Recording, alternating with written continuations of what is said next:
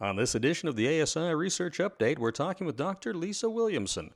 Dr. Williamson is an associate professor in the Department of Large Animal Medicine at the University of Georgia College of Veterinary Medicine. Dr. Williamson, can you tell us a little about yourself and your work in parasites and small ruminants? Well, I'm Lisa Williamson. I currently live in Georgia and graduated from veterinary college in 1981, so a good long time ago. And for the past 20 years, I've worked in the area of of characterizing dewormer resistance in, in sheep and in goats, and even more recently in camelids. And been a member of the American Consortium of Small Ruminant Parasite Control really since about 2002. And uh, that's been a great resource and a great learning tool for all, for all of us. That's a great resource for producers for sure. Tell us a little bit about what the main parasites are that we're trying to control in small ruminants you know, it really kind of depends on where you live, but if you are in an area that has sufficient rainfall and you have any warm periods of the year, I think Haemonchus contortus is going to be the biggest problem for most of us. I know, particularly in my practice area, uh, the old barber pole worm causes a lot of havoc. It causes a lot of uh, illness and anemia, and it kills quite a few animals, not just sheep. It also kills llamas, alpacas, and and uh, goats, and certainly zoo collection animals as well. Uh, the other worms that are, are still important, they're not as as uh, lethal, but things like uh, and uh, Trichostrongylus colubriformis, they're also quite prevalent. They also like temperate parts of the, the country, uh, but we see probably more problems with them as the weather cools off a little bit. Haemonchus really likes it hot and humid. But as the weather starts to cool off a little bit, we see more problems with these other two parasites more in the fall and even into the winter in our part of the world. And then other parasites that plague producers include coccidia, uh, an important protozoan parasite. And of course, the one that seems to get most people's attention because they see the segments in the feces are tapeworms, but overall, compared to these other parasites we've mentioned, they're really a fairly low pathogenicity. However, they do sometimes cause some problems with, with youngsters and, and weight loss issues. And what products are available for deworming small ruminants? If we're really concentrating on those those bad nematodes we mentioned, so Haemonchus contortus, and we talked about Teladorsagia, and we talked about Trichostrongylus, there's really three classes in the United States of dewormers that we have available. And I think that's really one of the big take home messages for folks that are viewing this is to become familiar with these three families or three classes of drugs. The first one I'm, I'm sure everybody is familiar with, and it's the white dewormers, and it's the drug names that end in dazole. So the, the and in this particular family, we've got drugs like fenbendazole and albendazole. So fenbendazole is sold as Safeguard or as Panacur, and albendazole is sold as Valbazen. So as far as their efficacy against some of these worms are not good at all in our area. In fact, for Haemonchus, we call the white dewormers ranch dressing for Haemonchus. However, they do have a place for controlling other types of parasites, and that's one of the reasons I think the combination therapy we're going to talk about still is, is so important because it's going to still target some other parasites that we deal with. The second big family is the uh, macrocyclic lactones. So that's a fancy way of just saying this is the family where ivermectin and moxidectin live. And, and these two drugs are actually quite chemically similar. It's just that moxidectin is a much more potent drug. Uh, and then the last class, I'm not going to say that big long word, I'm going to call it the membrane depolarizing class. And in this class, we've got Morantel tartrate, and that is available in a lot of feed stores. But the most potent member of this family is levamisole. So, you know, even if you get past all the glossy packaging and everything, you can boil the drugs that we use in, uh, and especially in sheep, down to those three families. You said a little bit about combinations. Are combination treatments good or bad? You know, it's fairly new on the scene, but it's so exciting and important because it's it's one of the best things to, that we figured out through, and it's I say we, but researchers, particularly uh, Dave Leathwick in New Zealand, did some really elegant work looking at using combination dewormer protocols on on actual farms and by using two or three drugs you know one one drug from each of those chemical classes we just talked about in combination it has an additive effect on killing the worms we worry about the most like Haemonchus the other benefit is it really increases the spectrum. So now we're starting to get a little control in there with our tapeworms and some of our, you know, the whipworms and some other things that we might not have mentioned as being as important. And the third important thing that we get excited about is that we're seeing actually using combination drugs is slowing down the onslaught of resistance. This seems to be an ever escalating problem, but the research is coming in that not only is it slowing down resistance, but it's actually shown that by using these combination therapies, we're actually causing a little reversion back to susceptibility to of this drugs to the parasites or the parasites to the drugs I meant to say. So I think that's really, really great because we we've been on this collision course of having none of our drugs really working that well, and, and especially in my area, so anything that's going to slow that down, and especially if it'll start to reverse that trend, is a very good thing. So the concept of just de- actually rotating between dewormers is really obsolete and it's really no longer considered to be a good practice, even though maybe just a few years ago it was being recommended. So how do you use these combination wormers on the farm?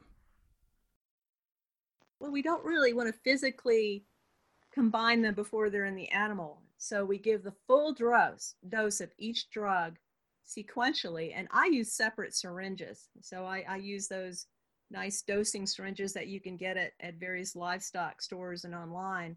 And uh, just load up my dewormers. I, I give the first one, uh, allowing the animal to swallow that first drug.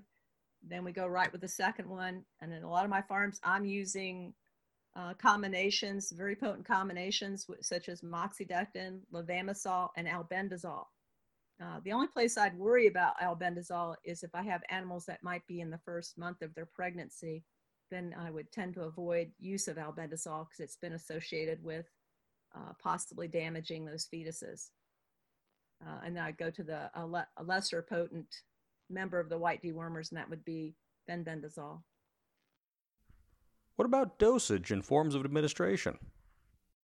If you are targeting worms that are actually in the animal's gut, you just can't do better than giving those drugs orally. Because it's not just a matter of getting uh, tissue levels or blood levels of the drugs. If you're putting those drugs right in the gastrointestinal tract and they're coming in contact with the parasite, they find they actually might actually be absorbing some of these drugs through their cuticles. So for many reasons, it's it's much preferred to give the drugs orally and at the correct dose. So rather than relying on a pour-on formulation or by injecting it, I think it, it really is very important to use the drug orally when you're targeting gut worms. If you're giving some of these, some are approved for sheep and some are not. What are the considerations that you need to take into account with your veterinarian? Well, that's, you know, so often uh, the even if there is a drug that is approved for the animal, in some instances, the studies have shown that we need higher doses, and that right away is using it in what's called an extra label fashion. And it, it behooves you to have a working relationship with a veterinarian, and that way they can stand behind you and, and also direct you uh, using the, the patient veterinary client relationship to allow you to use these drugs in a, in a manner that is outside the label and, and that's un- unfortunately quite important right now. What happens if you underdose, and is it possible to overdose? Well, underdosing can be a problem because then you have a, a insufficient treatment, and you're going to actually promote drug resistance because you're you're basically exposing those parasites to a sublethal dose of the drug and if they survive that then they can actually pass on that survival ability to, to uh, future generations. So we want to really avoid underdosing uh, these animals. So that that's quite important. And yes, you can. Where I really only worry about overdosing, gross overdoses, are things with like levamisole. So it's an important drug because it seems to be one of the drugs that still has the best uh, chance against uh, worms like Haemonchus contortus, but it has the smallest safety margin. And what does worry me, if you look on the back of the packet in which that uh, levamisole powder comes in, it often gives more than one way to mix the drug up. So it's really important that if you follow one particular way of, of uh, mixing the drug, that you also be careful of, of sticking with that uh, amount to give to the animal. And importantly, is I'm going to direct folks to uh, our charts that are on the uh, wormx.info website and it's vital that they mix up the levamisole according to the directions that are on the bottom of that chart for for the sheep.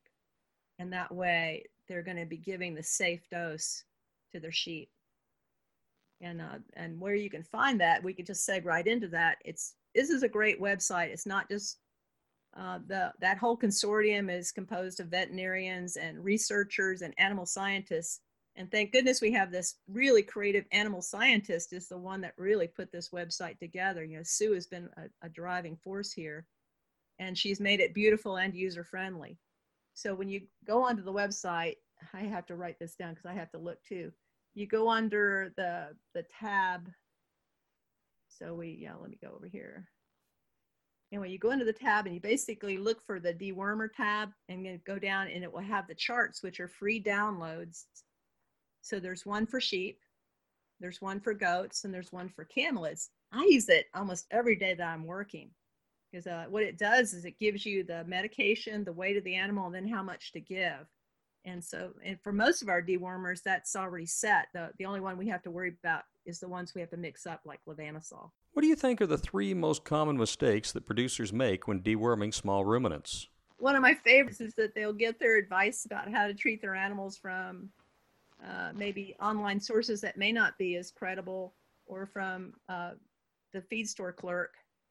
Um, and I've, I've run into that. I've really had to, you know, uh, be careful because that's, oh boy, you know, they just, they just sold them some outdated, outdated uh, fenbendazole, maybe it's not outdated, and says this is going to kill all the worms.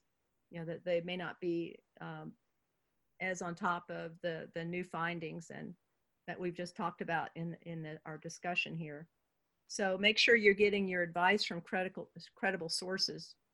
And then another thing is you got to do the do, you know, do your fecals to see what kind of parasites are on your farm. Because if your your may, your neighbor may have a totally different kind of problem, or that person whose blog you're following, uh, and they're talking about their problems with parasites, they may not be the same parasites that you're having problems with. You know, we've, we've had that before. People have come to us and say, I've done this and this, and my animals are still really sick, and I just lost one, and they've not done the single fecal examination.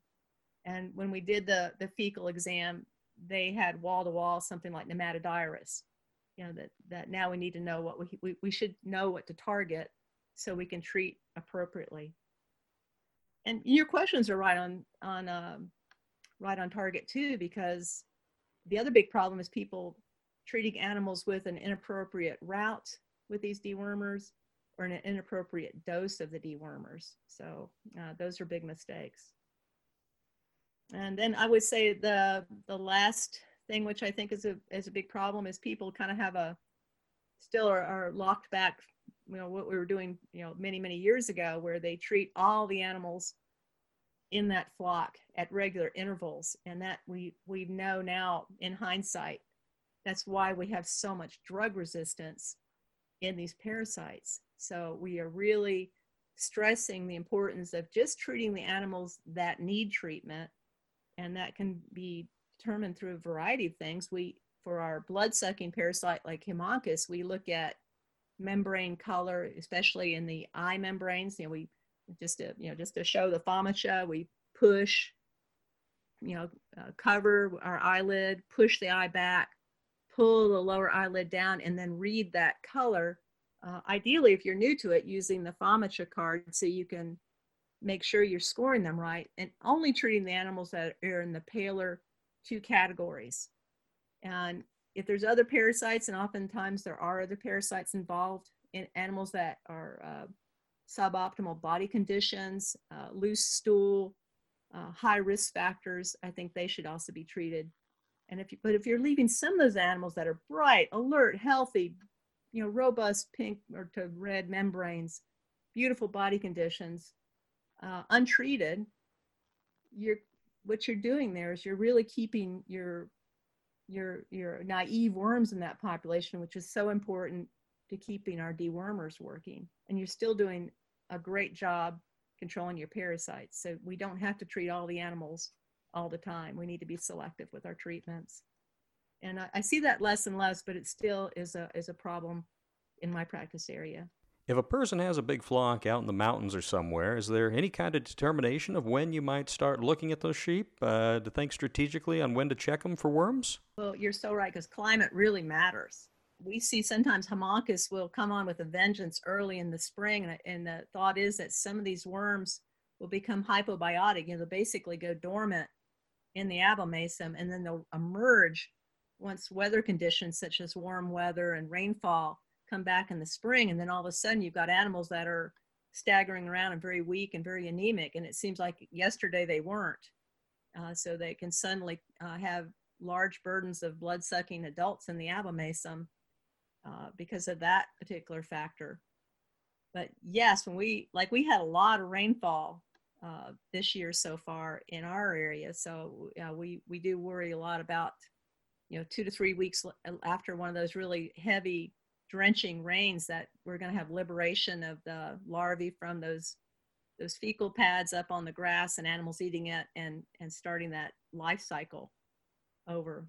So yes a lot of rainfall and i've seen this personally with got funded to do research in llamas and alpacas and up to the point where i had before i had received my fun, funding it was raining like crazy and animals were having such a terrible time. And we got the the funding to do the studying and then we had like the 100 year drought and then I, I couldn't hardly qualify animals for our study because we just weren't getting parasite transmission. So those sorts of conditions can lull people into a false sense of security that well i don't don't really have parasites. So you just have to really remain vigilant and, and you've got to get your hands on these animals. Run your hands down through that wool or you know just through that fiber and make sure those body conditions are where they ought to be and, and flip those eyelids and, and look at your animals. And that segs into you've got to have a facility where you can run the animals through where you're not going to exhaust yourself trying to catch individual animals out in the field. You know i think that that kind of thing just investing in infrastructure and, and having a way to move your animals through efficiently and put your hands on them is so important so that you could do that kind of job and really assess their health. And if you could run them across a scale and monitor weights, that's also a wonderful indicator of health. You know, are they maintaining weight, maybe gaining because they're young or, or they're they're pregnant, or are they losing weight and and don't look good? That you get so much good information. What other good thing is is if you start looking at that data and you keep the animals that are performing well, even in the face of parasitic challenge. You know, they've got the bright red FAMACHA scores They've got great body conditions. They got low fecal egg counts uh, compared to maybe the animal that just came through the chute that was white as a sheet and not doing well. And they're in the same environment, and you know they they may still they they may or may not be nursing lambs, but all of the factors are are fairly equal. The animal you keep is that one that's fat and healthy with a great FAMACHA score. Keep those as a nuclear part of your breeding program because over a few years you can make such a tremendous difference in how many animals you're going to have to treat. So you can really start to select for that resistance to the parasites. Lisa, thank you for joining us today. Welcome. Any closing comments? I, I uh, am honored to have the uh, uh, time allotted to, to try to provide some education, and I'm I'm really pleased that people take the time to to educate themselves and better themselves as shepherds. It's really important. That's a quick look at sheep dewormers with Dr. Lisa Williamson of the University of Georgia College of Vet Medicine. For more information on these and other research topics, visit our website at sheepusa.org.